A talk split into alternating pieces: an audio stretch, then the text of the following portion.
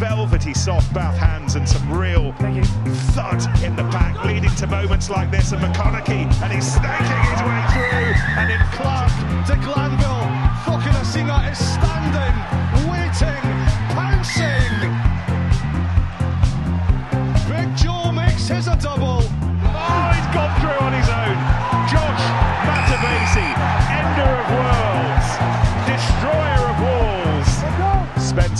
whips it away, beautifully done. Gathered, scored. The two young bucks who underlined their love of this place earlier in the week, Orlando Bailey and Max Ojomoh conspire in thrilling fashion. Hello and welcome to the Bath Rugby Plug, the rugby podcast by the fans for the fans, plugging the boys in blue, black, and white. My name is Gabriel, and what a weekend! A weekend of coronation, Tom, a coronation of our new king. That king, of course, being Johan Christoffel van Graan the first. And to mark the occasion, I'm not joined by Penny Mordaunt or Lionel Richie or even Mike Tindall. I'm joined by my good friend and fellow Bath fan Tom. Hello, mate. It's uh, what a way to end the season. What a time to what a time to be a, a Bath fan. Fantastic weekend, and I'll get it in there straight away. Even sweeter, even sweeter. The cherry on top, the coronation weekend to to stick Bristol out in the process. So yeah, brilliant scenes at the Rec, and um, yeah, fantastic to be back with you, mate. Yeah, it was fantastic. We've we've gone 20 points from a possible 20 over the past four weeks, beating Exeter, beating Gloucester, beating Harlequins, and beating Saracens, all with try bonus points. And in the end, pipping Bristol by 11 points on points difference over the course of the full season to leave us eighth in the table, which of course means Champions Cup rugby for the next season and a brilliant away day for us to start planning when we get those names in the draw. Tom, did you see that coming even this time last week and then even this time a month ago? I, am kind of, I know you didn't. Oh, I mean, think about where we were a month ago before these four wins. Sat bottom of the table, you know, looking at what was what could have been another wasted season in a in a in a relegation free league. And as it was, there was so much excitement going into that last day. Obviously, Sarri's fielding a, a weaker side, which gave us a real opportunity to to stick some points on them and and close that eight points difference gap with with with Bristol and a three way West Country bun fight for the last spot in Europe. What an exciting end to the season! Absolute drama at the Rec as well, G. To win it on points difference, to have the confusion of the different dynamics in play, which I I, I know we're gonna we're gonna come on to and a 14 try thriller, put Bristol out, get into the top eight in front of a, a, a sold out Rec. Phenomenal way to, to, to end the season. And yeah, we, we, we suddenly feel like a real team on the up. As you say, four wins from four, two against the two teams in Gloucester and Sarries that, that dealt us those humiliating scorelines last season. Another against a, a you know 45,000 full full expectant Twickenham crowd and the other, as you say, against Exeter, who have been the strongest team in the in the West Country for the last few years. So all really good wins in their own right. And yeah, somehow we're into top flight European rugby, and no one, I don't think even JVG, no one saw it coming not wanting the season to end at the moment with the run we are on. Tom, unfortunately, neither of us were able to be at the Rec for that jubilant day on yeah. Saturday. So, what we've done is we've got long-time listener, friend of the podcast, Andrew, to come onto the podcast, season ticket holder at the Rec, who was there on Saturday, and he's going to come on at the end, to kind of talk a little bit about what it was like to be at the Rec, um, and how it all played out with the drama unfolding in front of their eyes. Um, and then, of course, to talk about the leavers and, and, and the the post match antics which which went on with that. Um, with that in mind, Tom. And, and Joel, just before we just before we go, G, do you want to mention anything about? We've spoken about heroes, but anything about the hat trick hero from the day, top try scorer of the season, finishing with twelve. I'll let you take it away. Yeah, of course. This podcast brought to you by Black and White Butchers. It was next. It was next on the list. It was there. Okay. Rundown. So um, yeah, kind of got to the end of season, and I'm remembering Tom Dunn. And how could I forget Tom Dunn, as you say, after his hat trick performance? If you were at the Rec on Saturday, I, I do hope your day was made even better by checking out Black and White Butchers stand next to the Swift Half. And over the course of the summer, if you do want to take your event to the next level with a black and white butcher's hog roast, then check out their Instagram page for all of those details. It will be well worth it, even just to kind of make you a little bit hungry. Um, and we may have a, a special guest next week lined up to talk even more about black and white butchers and the blue, black and white on the field. So hold the th- line with that one. Tom, also plenty of news to talk about off the field. We decided that after our uh, review of the um, Quins game, the Quins victory, we would then take two weeks off and then come back now. That was probably misjudged in hindsight, but we couldn't get together um, to talk about all of the news which unfolded. Plenty of ins and outs were announced by Bath in the lead up to that last home game of the season. And what we're going to do towards the end of the podcast is just touch on the headlines there and give some overriding thoughts. And then next week, we'll be back in your feeds to give a end of season review as a whole, and then a little look ahead to the makeup of the coaching setup and makeup of the playing staff as we go into what will then be the off season hibernation for us. So all you have to do is hit subscribe wherever you get your podcasts, and that end of season review episode will be delivered straight to your feed. But Tom, we can't go any further without talking about this victory. Of course, the 61 29 win over Saracens. And yeah, I think you touched on it there a little bit that they potentially fielded a slightly weakened side. I think that's that's probably fair to say. The good old salty Pat Lam was was at um, was at pains to mention that a couple of times in his post match presser. But I think nonetheless, Tom, it was another really strong performance from Bath, particularly in that second half. And despite Sarries being weakened, I think Bath deserved comfortably the win and, and, and comfortably the scoreline that that was shown there. Yeah, I mean, you know, I can I can understand it from a, a Bristol standpoint or even a even a Gloucester standpoint when you're looking at the the team sheets going into the weekend. Um, I mean, it was a very young Saracen side, other than Elliot Daly, who was returning from from three months layoff with with injury. I think there were five Premiership debuts that Saracens awarded.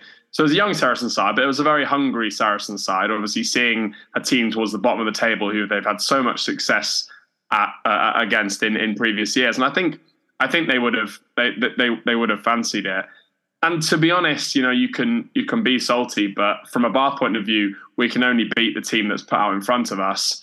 And as Saracens, you know, they've kind of earned the right to do what they want. They're they're top of the league. They've been clear with a home semi final, top of the league for for, for, for, for ages. So I don't think you can have you can have too many complaints. But going to the weekend, look at the two respective sides. I did kind of feel that something might be in the in you know in the in in the waters with with with a potentially um, potentially leapfrogging Bristol. The other thing from a bar point of view is the selection consistency. Something that I mentioned lots and lots of times, but we've been making you know one two changes in uh, over the course of the last few games and this time an unchanged 15. And I think that's been so important, G. It means that we've started to execute some of our drills so much better. I think particularly the line out on the scrum, which areas that have been inconsistent, have just been so much better. And ultimately, I think as, as, as we as we as the game progressed and we got down the stretch, that was the area really where we were a bit too strong. So on a selection point of view, brilliant to see us being able to field the same sides and uh, thanks very much, Mark McCall, for the uh, slightly less experienced side that came down to the Rec.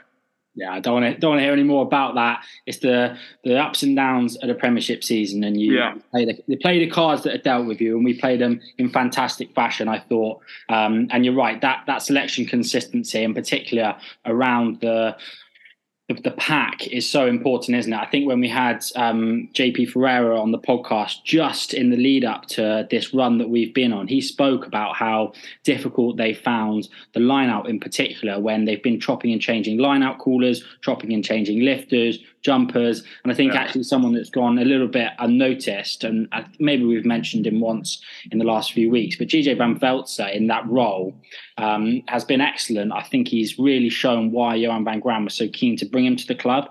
Um, van Graan's been on record as saying that himself this week. And yeah, his role is calling that line out and kind of organising that pack uh, kind of alongside the influx of power of Stuart and Obano, I think has been really, really important. Yeah, him along with Ferguson Warner, they've looked like value signings. They've looked like savvy. And I think Quinn Roux's not been fit, but he's re-signed as well. And Van Graan very keen to keep Van Velze and Lee Warner. They're kind of they're good, solid money ball signings, I think. And Van Velze has, I think, got that got that line out ticking quite nicely. And I mean, five tries for the front row, two for Beno Obano, and three for Tom Dunn it was certainly it was certainly working so well. We looked unstoppable, to be honest, from from from the driving maul, which is an area that we've been critical of over the the course of the season. And Saracens, I think, not really equipped to do a deal with the the power that we that we that we that we had coming down. One one quick question maybe to throw back at you. I've seen a couple of comments about you know about that element of our game and saying that we are quite one dimensional and that when we do come up against sides who can defend that maul that we don't really have too many attacking weapons what would you is that a concern for you do you think I wouldn't say it's a concern for me where the squad sits at the moment. I think you have to start somewhere, don't you? And you have to start becoming kind of the best or one of the best in the league at something. And I think that's an area that they focused on this season. And let's have it right. We're not challenging for top four. We're not challenging for, for the title. If you are in those positions and challenging for Champions Cup, you need to have a well-rounded game and be stronger in almost every area. And I think that is something that will come. And, and, when we talk about Lee Blackett and Richard Blaze and Finn Russell and these guys coming in, that is where we're going to look to develop that area. But I think right now, it's not a massive concern for me. If we're having these conversations this time next year and we're still not able to develop a, a kind of second string to that bow, then yeah, that would be a whole lot more concerning, I think. Yeah, should we get into the game? Yeah, let's get into the game. So, a bit of a ding dong battle in the the first half. Um, kind of we we scored, then we let them back in. We scored and and let them back in. And and, and credit to Saracens, I thought they hang in, they hung in that game really, really well.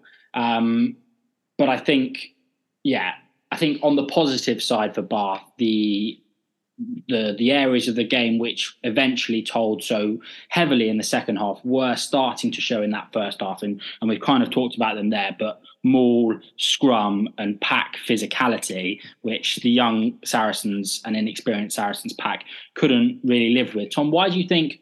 we weren't able to pull away in that first half, despite having dominance, clear dominance in those key areas. Well, I think we showed the blueprint of how we were going to win that game and, and put points on the board. But as you say, it was tit for tat with tries.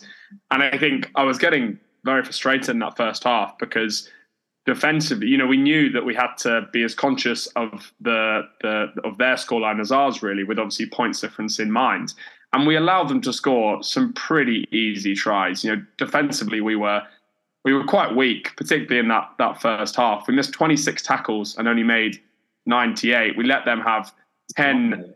We let them have 10 line breaks, and they only had 40% of the ball throughout the the whole 80 minutes. So that's not really good enough. And I think you know the, the, those two Hartley tries. You know, he's a big runner. He's he, he, he picked a good line, but they're, they're they're just they're just a bit soft. And you know, Big Joe, who I think's had a had, had a good a good a good few games. I mean, getting himself into the mix and more. You can't be missing as an England international or or, or aspiring England international.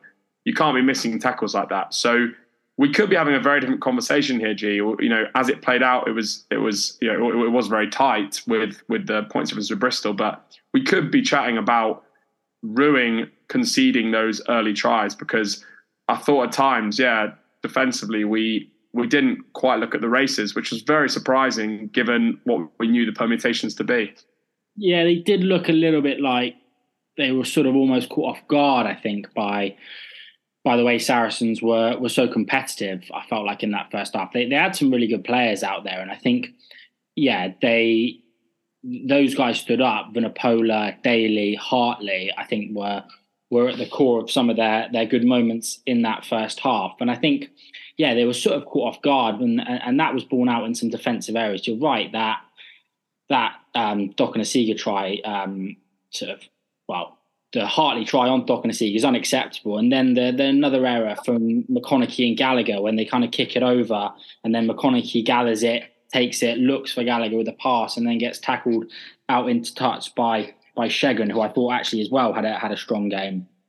Just a couple of errors like that, combined with some strong Sarries play and a little bit of ill discipline on our part, competing really hard at the breakdown, I think meant that that out of nowhere, and Saracens took their chances. They'd scored those four tries, and and that was in comparison to to Bath's three tries at that point. 21 24 was the the half-time score tom. Um, but let's move into to the second half. And i think straight away the game kind of turned in Bath's favour taking Daly off at half-time in in what was a pre-planned decision was was was was probably influential, but he probably from fullback wouldn't have had a lot to do with what was to follow. And and three tries in the next 14 minutes, Sarri's ill discipline and and kind of weakness in defence and weakness, comparative weakness in the forward pack really started to tell. Yeah, I thought we came out immediately with a, a new energy. The the the Obano try just after half time was really nice. You know, off the top of the line now, um, Ojomoh steams it up into the middle. You get quick ball, Ted Hill, and then another big runner, Beno Obano, under the sticks. That's very very hard to stop when you're any defence going around the round the corner there. Let alone let alone a kind of a you know a, a younger second string in many ways Saracen side. So I think you're right. We the, the, the question really at half time was whether Saracens could kind of keep up or and and and withstand the kind of physical battery that we were gonna we were gonna bring. And you know, I think the answer was was was clearly that they that they couldn't. It was just about how far ahead we could we could get, and if Gloucester could could stay in touch with with with with, with Bristol. And yeah, I mean, I'll, I'll let you kind of set out how it how it played out and, and the permutations, but it was quite strange watching uh, a Bristol game with as much uh, with as much eagerness as as as a Bath game. But switching between channels was was the order of the day for those not at the ground. Yeah, I, think one thing I'll just point out before we before we talk about sort of the last 15, 20 minutes when it all started to unfold was that Spencer's kicking was absolutely outstanding. I think Vunipola scored a, a, magnificent individual try mm. to him. Some some poor defence, yeah, but it was brilliant from him. Um, and at that point, it made it 49, 42 29.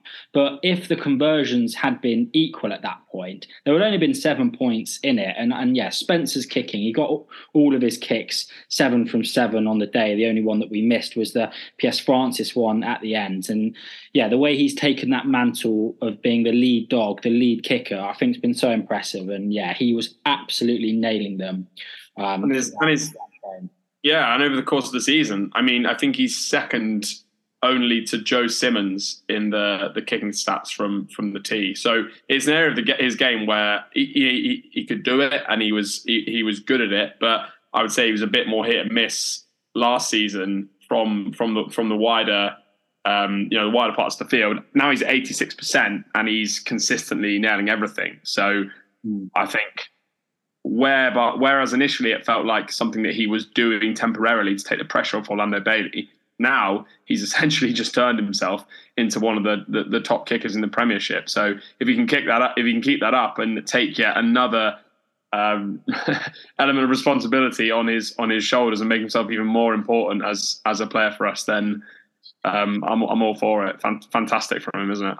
Yeah, top dog. And in that period, Tom Tom Dunn uh, scored his hat trick, the first Bath rugby hat trick since Matt Banahan v London Irish in May 2018, and the first forward to score a Prem hat trick this season. So, congrats to fellow business partner Tom. And listen, listen to some of these stats around it as well: three tries, 15 carries, 22 meters made and a, and and and an incredible one defender beaten. So you don't get you don't see hat tricks like that very often. you don't. You don't. And he, he was credit to him um, at pains to to credit the rest of the pack um, with with um, his award of being top try scorer for Bath this season. I think he's had 12 this season, and he'll be the first yeah. to say that the hard work of the big boys in front of him has been helpful in that regard. Tom, let's get into the, the kind of end of game drama. And I think Radradra scored for Bristol, which was their fourth try on about mm. 60 minutes, which obviously confirmed they had the try bonus point. Um, and if they won the game, they would then be level on points with Bath. And so it was going to come down to the points difference. And at that point, um, BT Sport and others across social media were all but crowning Bristol into the top eight. Um, at this point, there was a 17 point difference in the respective points difference, obviously in Bristol's favour, and that game only seemed to be going in one direction. Pretty soon after, though, Cloete scored, um, making it 49 29 to Bath. Obviously, a, a 10. Well, there, a, I was just going to say, G, there's, there's only 14 minutes to go at this point as well. Mm. So it's tight, yeah, yeah. 17 minutes, 17 points, 14 minutes.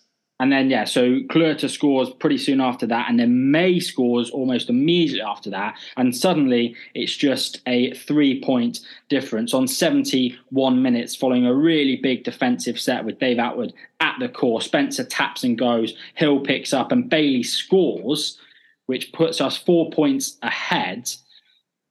Bristol respond with another Radradra converted try, making us three points behind. It then goes. The clock then goes into the red at the Rec and at Ashton Gate. Darcy Ray gives away a penalty at the scrum, but Sarries, obviously with nothing to play for, keep going. There's a little bit of back and forth, um, and almost simul- simultaneously, um, Manu Vunipola goes for a pretty outrageous and generous chip over the top, which Niall Annett gathers, offloads, and Lawrence scores. And on the other screen in front of me, I think it was Siale. Um, no, who's the other Piutau? One of the Piutau boys slapping the ball down. Charles Piutau slapping the ball down, and both of those were going to go in Bath's favour. And ultimately, Tom, it was pretty comfortable with Lawrence scoring that try, the penalty try being awarded for Gloucester, both of them with the clock in the red, and Bath finishing 11 points ahead on points difference at full time. A wild and wonderful last 15 to 20 minutes. Absolutely crazy. And I mean, I'll be interested to hear when we get Andrew on how much Bath fans kind of knew what was going on. It seemed like absolute pandemonium when Ollie Lawrence went through. And it was so perverse watching it because, as you say, you have a Sarries team with nothing to play for. And I think we knocked it on. They had the advantage. Then maybe they knocked it on and we had an advantage. It was crazy. The referee could have. I mean, if if if those knock-ons uh, are regathered, it's game over. And obviously, because Gloucester score after Bath, as far as we're concerned, we need that try at that point from Ollie Lawrence. Um, so just fantastic scenes. Um, and I, yeah, absolutely devastating not to be there because it sounded like phenomenal scenes. And I think it'll, it'll, it'll live long in the memories of, of the, the fans and players that, that were there. And yeah, that's only top eight.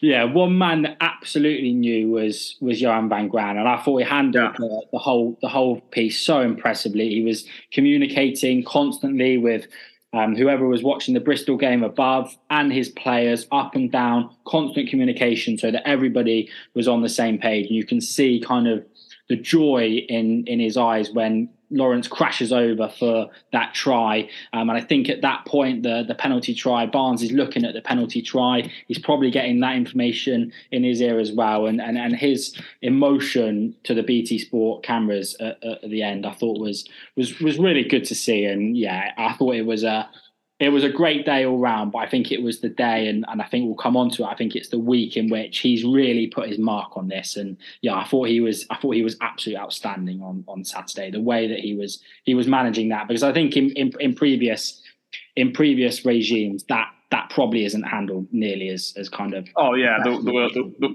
the wheels would have come off. I mean, you know, it hasn't been perfect this season from from from his point of view. There's been games where it's felt like we've we've we've been watching the team from from last season.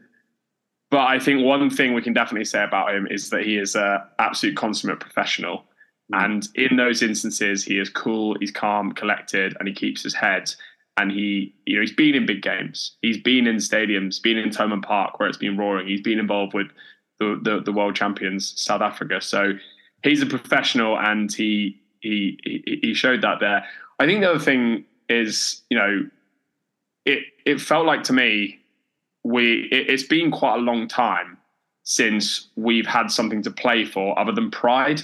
I mean, without the the jeopardy of relegation, which would have been an emotional roller coaster over the last couple of seasons if if relegation had been on the cards, and in many ways would have made this season and what we've done, I guess, even even even sweeter with with with, with some of the wins that we've had. But yeah, we haven't really had anything to play for, and I think now that we did and it was tight and it was exciting and we were successful, that hasn't happened in in in, in quite a long time, really, since we made the top four during that that that kind of weird COVID half season. So I think that was why there was the reaction that that there was, or that's certainly why I felt uh, how I did. Um, and you know, it is great that we're in the top tier of of European rugby. I think it it represents progress. It represents a positive step forward, the first stop on the train journey that he Van Graan has been speaking about. And a club with our history and heritage G should expect to be in the top flight of European rugby, you know, with the first team, first English team to to to, to win it all those all those years ago. So yeah, I think uh, a, a, great day to be a, a fan of the club, and it really feels like, in contrast to a number of teams that we've seen, Worcester, Wasps, even London Irish, and that's very very sad. But it does feel like we're a, a team on the up, and I think we can we as, as as fans we can feel we can feel proud of that.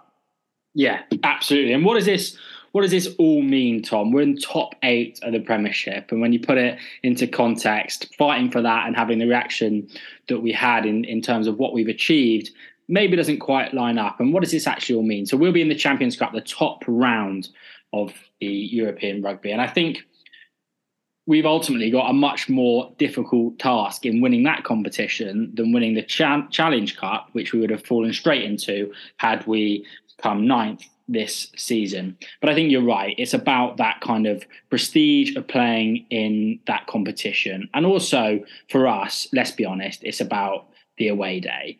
And that was immediately where my mind went, Tom. So I'll start with yourself. Where in your wildest dreams, come July, August, whenever they pull those names out of the hat for the draw, and there'll be seeding and there'll be all sorts, which we maybe should have done a little bit more research into. But forget seeding, forget everything like that. Wildest dreams, where we booking our flights to?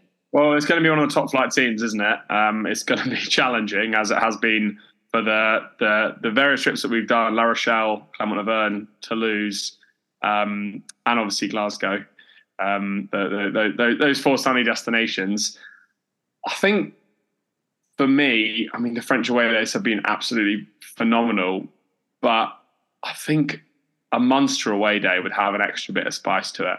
Mm. Obviously, with the the Van Graan Ferreira history with Chris Cloete and Matt Gallagher coming over, and with just the the you know the quality of Thomond Park and Limerick as a city as an away day, I think that would be pretty hard to beat with the the subtext that that there would be, and it's also a stadium that I've I've always wanted to go to. Obviously, incredibly passionate support and a team that has been struggling a little bit. So, um, imagine getting the W over in in Thomond Park against against Van Graan's old Munster. That would be something quite special. So, yeah, I think I'd I think I'd go Munster. Is a trip to South Africa not tickling your fancy? Probably not well, tipping your only, fancy. Uh, they only sell about a thousand tickets, don't they, for most of those games? So I'm not sure it'd have quite the same atmosphere. thousand. I mean, yeah, I think they've got quite big stadiums, which um, put their put put those attendances into a little bit more perspective. Where would, you, where would you go? Yeah, it's, it's tough, isn't it? I, I, think immediately you said to me Munster, and I think that's that's all I've been able to get out of my mind. I think Racing, um, that looks like a fantastic stadium. Obviously, Finn Russell will be going back there as a, a, member of the blue, black, and white. That would be really exciting. You know, we had such a fantastic time in La Rochelle, Tom, but we weren't able to share it with any other bar fans, and that was a kind of a weird one. We, you know, the ground was half empty. It was freezing. We couldn't get a beer in there, and it was a slightly strange atmosphere in the ground. We had uh, uh, one of the greatest weekends of all time there, but I think that would be a great place to go back and share that with with fellow Bath fans. I'd definitely be up for that. And then, uh, yeah, if you look to to Ireland, I guess either Munster or, or Ulster would be, I think, a fantastic away day. I think Leinster we probably miss. So yeah, I think they would be some ideas that I would have. Um, but yeah, really, really excited about about getting that one booked up. Um, yeah, that's it, it, was a great end to the season, Tom, and um, yeah, a, a kind of a, a, a, great stepping stone. I feel like into next season and the changes uh, yeah. and, and and what we can build on. And I guess if we went to France as well, we could we could nip over to watch uh, Bristol against Bayonne as well. oh, up the cherries! God, oh, I was very happy. I was a yeah, one half blue, black and white, one half cherry and white on on Saturday afternoon. Um, Tom, some people that won't be joining us on that away day or joining the blue, black and white on that away day as we transition away from this game just briefly. Um, is Stuart Hooper leaving the club after 15 years of service. What I'm going to do is I'm going to kind of give some headlines here um, and then maybe just kind of give an overall thought or pick something out. And as I say, next week, we're going to get into each of these moves and each of what this means in a lot more detail. So, so hit subscribe and, and that will come to you. But Hooper leaving after 15 years of service. Maddock leaving as attack coach, obviously ex Bath legend on the field. Don McPherson, the mine coach, leaving after 10 years and two spells at Bath. And then eight players leaving Darren Atkins, Tom Doherty, uh, Max Green, Gabe Hamer Webb, D'Arcy Rae, Will Spencer, Valery Morozov, and Wesley White. Dave Attwood and Richard de Carpentier all both retiring as well, Tom. Kind of an overriding thought on, on those guys. Yeah, I mean, we can. There's, there's been so much turnover, hasn't there? And I mean, as as we expected that that that we would. I guess on on Stuart Hooper, you know, he's a guy that we barely mentioned in this season of the podcast. He's as we thought he would, kind of fell fell back into the kind of the the, the shadows a little bit and the, the the the more kind of off field stuff. And I think he obviously picked up a lot of stick. And I've got absolutely no doubt that as director of rugby, he was trying to do everything he possibly could to make the club a better place. You know, he was there for a, a player as, as, as at Bath for, for eight years. I, think 200 odd appearances was was captain during that that 14 15 season and, and, and thereabouts where we were we were so successful. I think also had some some really positive impacts as kind of player development in player development and academy and bringing through some of the guys that we we see turn out regularly in in the first 15 now. I think there's no doubt that when he stepped up to to DOR, it was rushed and he wasn't ready to to deal with that level of responsibility. And it was right that he he he he, moved on. And I think, as we said at, at that point in time, it's probably right that he moves on from Bath Rugby as an institution and tries something else. But I think he has copped a lot of stick. He is definitely a Bath man through and through. He is spoken positively um, about from from lots and lots of people that he's he's been involved in at the club. I think he just he just he just stepped up too soon and and too much, but we shouldn't forget kind of what he did over the years for for the club and putting 15 years of your life into a, a club is is is is is a lot. So yeah, I'd say him on the on the coaching side um, or on the, the the backroom side the guys that are leaving, uh, none of them kind of hugely surprising. I would say probably every one of them is kind of fits more in the realm of of a of a squad player. And if you actually look at the game time that most of those guys have have played, it's not been significant. Maybe the most surprising would be um, Gabe Hamer Webb. I think he is a player that could be a really nice pickup for another Premiership club. I think when he's had regular game time over the course of the two three seasons that he's been involved in the senior squad, he's been he's been very very good. But with the stable of and I say stable with Will Muir returning soon, with the stable of of wings that we we have, I think it's just very difficult to expect that he gets regular game time. You know, he's played 300 minutes of rugby this season for Bath and and only one try to go with that. So um, yeah, I think a, a, shame, but probably probably the right move in in what's obviously a reduced salary cap era, given the guys that we brought in. Yeah, and with two clubs no longer in the Premiership and and doubt, unfortunately, about London Irish as, as has been reported. Yeah. These guys currently without Premiership clubs, so so fingers crossed from their point of view that they do pick up with Premiership clubs. Um, and then just looking quickly at the the kind of ins, Tom. So Lee Blackett and Richard Blaze have both been announced as assistant coaches next season. Both, of course, with Wasps at one point. Blackett, I think, with more of an attack mind, and um, Richard Blaze with forwards and lineouts in mind. This means that Luke Charteris has taken a step back into the academy coaching. Quinn Roux has extended, leaving us with just two people, I think, that we don't quite know um, where they're going to be next season, whether they'll be in blue, black, and white or not. And that is Fergus Lee Warner and GJ Van Velze, as we discussed earlier in the podcast, Tom. And just to kind of put a bow on this whole thing before we bring Andrew in to talk about boots on the ground on Saturday. I think we've spoken about Van Graan's influence on on the game on Saturday, but I think this is him now putting his stamp on the playing squad and the coaching staff and the backroom staff at Bath. And I think when he came in, I was definitely of the mind that he's going to take a season to have a look at everyone, have a look at the players, have a look at how it operates, and then the summer of his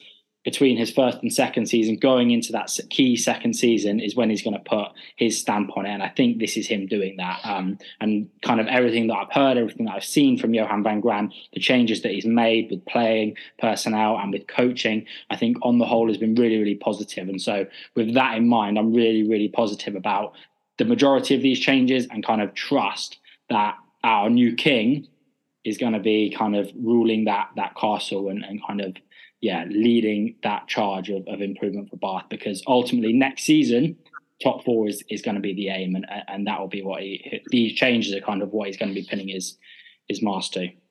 They are loft, that's a lofty aim, but um, that's going to be the aim going into the season, isn't it? When you come eighth.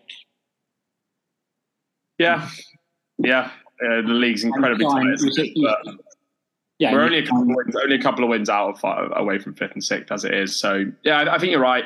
I think I think you, you, I, I, agree, and you've said it all season that you think there'd be there'll be more of a wholesale clear out of, of coaching and players, and and that's what's happened. I think the other thing is that he's also taken the chance to be a little bit opportunistic, and I, I mean opportunistic in.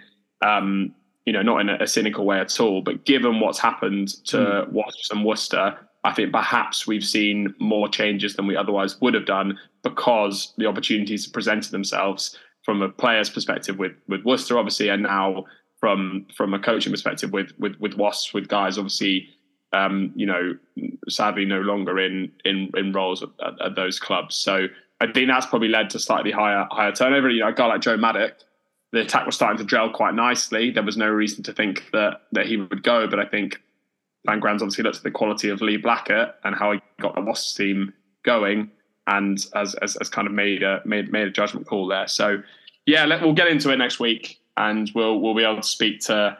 To, to, to one of the key guys in our squad as well about about some of the changes and what he's heard on on the ground about about these guys. But yeah, I think we are overall. I would say we're we're shaping up really nicely for next season. I do wonder if with the number of players that we've seen go, we will see one or two more signings announced. Perhaps in the kind of second row position, that feels slightly light. Scrum half as well. We're now obviously left only with with Ben Spencer and, and Lewis Schroeder, which again feels quite light. But um, yeah, we will hopefully hear in the in, in the next week or so on on the final changes. Yeah, plenty more to discuss on that, Tom. But let's get back into that raucous day at the Rec and talk to our man on the ground, Andrew. I'm delighted now to be joined by a friend of the podcast, season ticket holder, and one of those lucky enough to be at the Rec on Saturday. Andrew, thank you very much for coming back on the podcast and welcome. Thanks, chaps. Uh, nice to be back on the pod. It's been uh, great to hear, I guess, the progress that you guys have made this season. Some amazing guests, and, and now you're back with me. So, uh, yeah, awesome to be back on. Thanks for the invite. Yeah, I can tell your rustiness because this is what take three or four of this this little segment that we've been rolling. So yeah, let's hope this one sticks. But no, lovely to have you back, and yeah, really keen to get a kind of boots on the ground perspective on what it was like on Saturday. Because I know me and Tom were really jealous that we weren't able to make it. So what was it like to be at the Rec for for that great victory? Yeah, I mean, it, it was an absolutely uh, epic environment and atmosphere to be in. Um, if you think about where we've been this season, how tough it's been. We've had this kind of bookended season with some great performances, um, some not so great results at the start, that bit in the middle, which we just won't talk about. Uh, and then kind of coming off the back of a couple of weeks, some really strong momentum. Um, there's a really nice atmosphere at the rec, actually. Nice to have something to play for after, I guess, what has been a challenging couple of weeks. Um, there was some really cool um, entertainment put on by the club. They obviously had the Stadium for Bath tent. Uh, and also, you had the black and white butchers um, that uh, were there. Managed to grab myself a nice bap and a couple of pints in tribute before the game. Uh, they also had a great offer of buy one get one free beforehand, so uh, I think that set uh, the rec up for being a bit more raucous than usual. But it, it was a yeah, pretty amazing experience and probably the best that I've uh, been at for, for the last couple of years. Yeah, we managed there, Tom, to do pretty much 30, 40 minutes and not mention the fact that the club we're talking about might be moving into a brand spanking new stadium. So, Andrew, why don't you talk a little bit about about that and kind of trying to get into to, to view those plans? Yeah, absolutely. Well, I can't really talk much about it because I couldn't get into the tent. It was. Um, it was actually uh, probably the, the, busiest feature um, that was there, kind of as the kind of uh, side match entertainment. Obviously, uh, apart from the band at the end of the game, uh, we tried three times to go in before the match uh, and also twice afterwards, and just couldn't get into the tent. We could only fit about ten to twenty people in it, so it wasn't massive, but it was clearly uh, a super um, popular um, kind of thing to go and have a little look at. And I think if you look at some of the things that the um, club have done to I guess get people excited about it and interested. It's been great to see that so many people are responding to it positively. What I have seen today, actually, I think because it was so busy on game day, they've now got two events which you can go to uh, to go and see a little bit more about it. So if you did miss it like me, be sure to check out the club's email because there's two events uh, which you can go to over the course of the next couple of weeks yeah, and we're going to get into it in a little bit more detail next week in terms of what the public plans are and and what we can expect in terms of next steps. So that'll be to come in our kind of end of season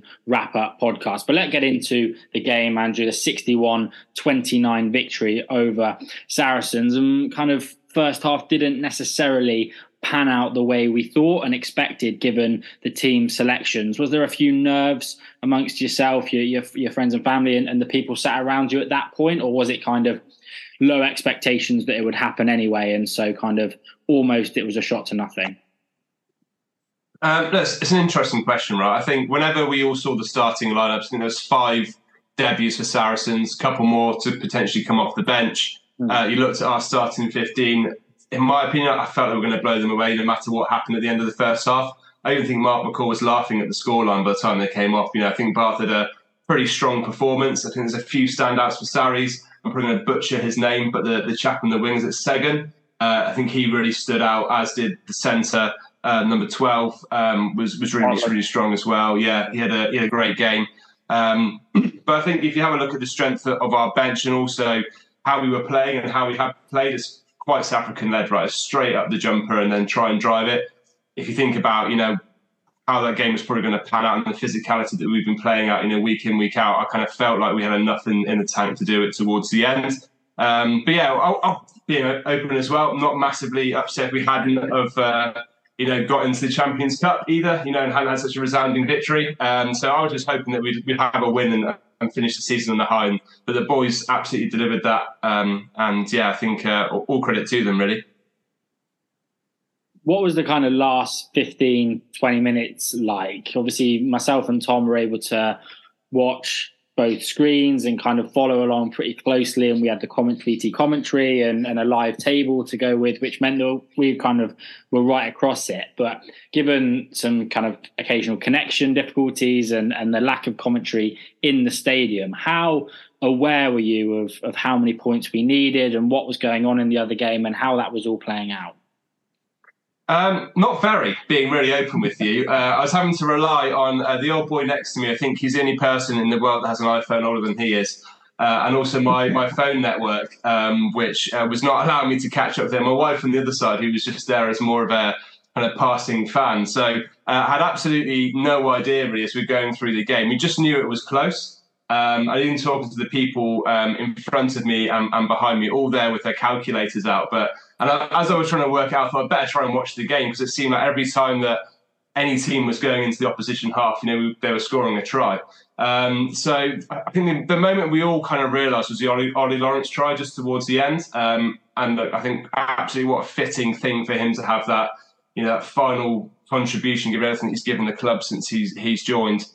Um, at that moment, everyone, you know, I think you can see it in the crowd, of people jumping up and down, uh, absolutely ecstatic. Um, and you know, although we knew it was kind of close in the Gloucester game, I think that you know really kind of put things uh, out of reach. Um, obviously, the penalty try right at the end of the game made it um, absolutely certain, but it felt like yeah, at, at, that moment that that was a that's when we got to it. But only watching it back afterwards do we realise how you know topsy turvy in and out of uh, the Champions Cup we were. But yeah, it added a nice little bit of uh, additional spice and conversation following following the game. Well, I was going to say there's been some some noisy moments at the Rec this this season in between some some some quiet silences. How does that compare? Because it sounded like I mean, how does that compare, for example, to the the Will Butt try in the corner or the win against Exeter a few weeks ago? It sounded absolutely raucous there when Ollie Lawrence went under the post. He's there celebrating with with with the fans in the in the in the Thatcher's Terrace there.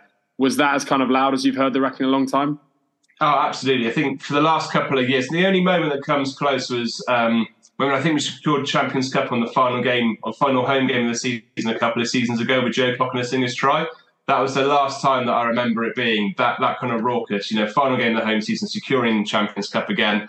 You know, obviously doing it um, uh, this time around uh, was yeah was was pretty epic. But yeah, this season it's been it's been really tough for a lot of those fans. I think it's really nice that you know, I think some Van Graan spoke about the commitment of the team. You could see that, you know, both from um, the guys that started and the guys that came on, they were fully bought in to try and, you know, give the fans something back after what has been a tough season. I think it was nice to see, you know, that connection between the fan and the teams really building. You know, um, I think it started uh, this season. As I mentioned earlier, we had that tough, that tough middle part, but the way the season has ended, the way the guys have performed, you know, I think it's been been incredible. Uh, and it's nice to the crowd and, and, and, the team, you know, being able to enjoy that moment with each other. Um, I, think for me, actually, some of the things that have really turned our uh, kind of engagement and perception around with the team has been the return of Beno Obano, who was absolutely brilliant again. Uh, everyone that was sitting around me was was calling him out for um, just you know how how strong he's been. I think he's got the Pol Roger player of the match the last two home games, uh, and he's an absolutely unstoppable force at the moment alongside Stuart and Dunn. Uh, and you know, it's nice to see those guys who are you know either club men or, or very very invested in the team, just signing new contracts, um, having such a big impact. And it was clearly a, a, big part of our day. And I guess nice to see. Um, nice to see everyone, you know, happy again at, the Rec after what has been, yeah, you know, a, a long, long time since we saw that many star, uh, smiles on, on faces. And I think also the first time I've ever heard Bath fans shout out on Gloucester at the end of the game. Um, I don't know if you could hear that on the TV, but there was about 12,000 odd people uh, shouting Gloucester in their best uh, West Country accent uh, for a couple of minutes, which was uh, yeah, it was good fun. Yeah, strange day all round. I think Johann's spoken, hasn't he, quite a few times about how he wants to build that connection with the players and the fans and how he, he wants the rec to become that fortress that, that he had at Thomond Park and, and with Munster. And I think you're right. The they're definitely kind of fighting to to turn this around, and, and that's kind of shown in in Obano and, and also for me in in, in Tom Dunn, who who ding I have to say that. So um, no, he, he he's an outstanding player and, and leads from from the front. And another thing Johann's spoken about is, is kind of the train journey that we've been on, and and players getting off that at certain stops, and that was no more evident at the end of Saturday with Attwood and Carpentier retiring, and then eight other players. It was confirmed earlier that week leaving. What were the scenes like at the end of the game, Andrew, with with kind of those guys and, and then Hooper and Maddock as well? Um, what what was that like? And I imagine it was kind of kind of a, a jubilant and uh, but also nostalgic sense to to those goodbyes. Yeah, absolutely. I mean, well, I think first of all, everyone was obviously really happy. It's quite a sweet ending for us being able to stick it to Bristol after a couple of opening day defeats and some challenges. Um, uh, against those guys the last couple of seasons, uh, and I think that you know just put everyone in a good mood.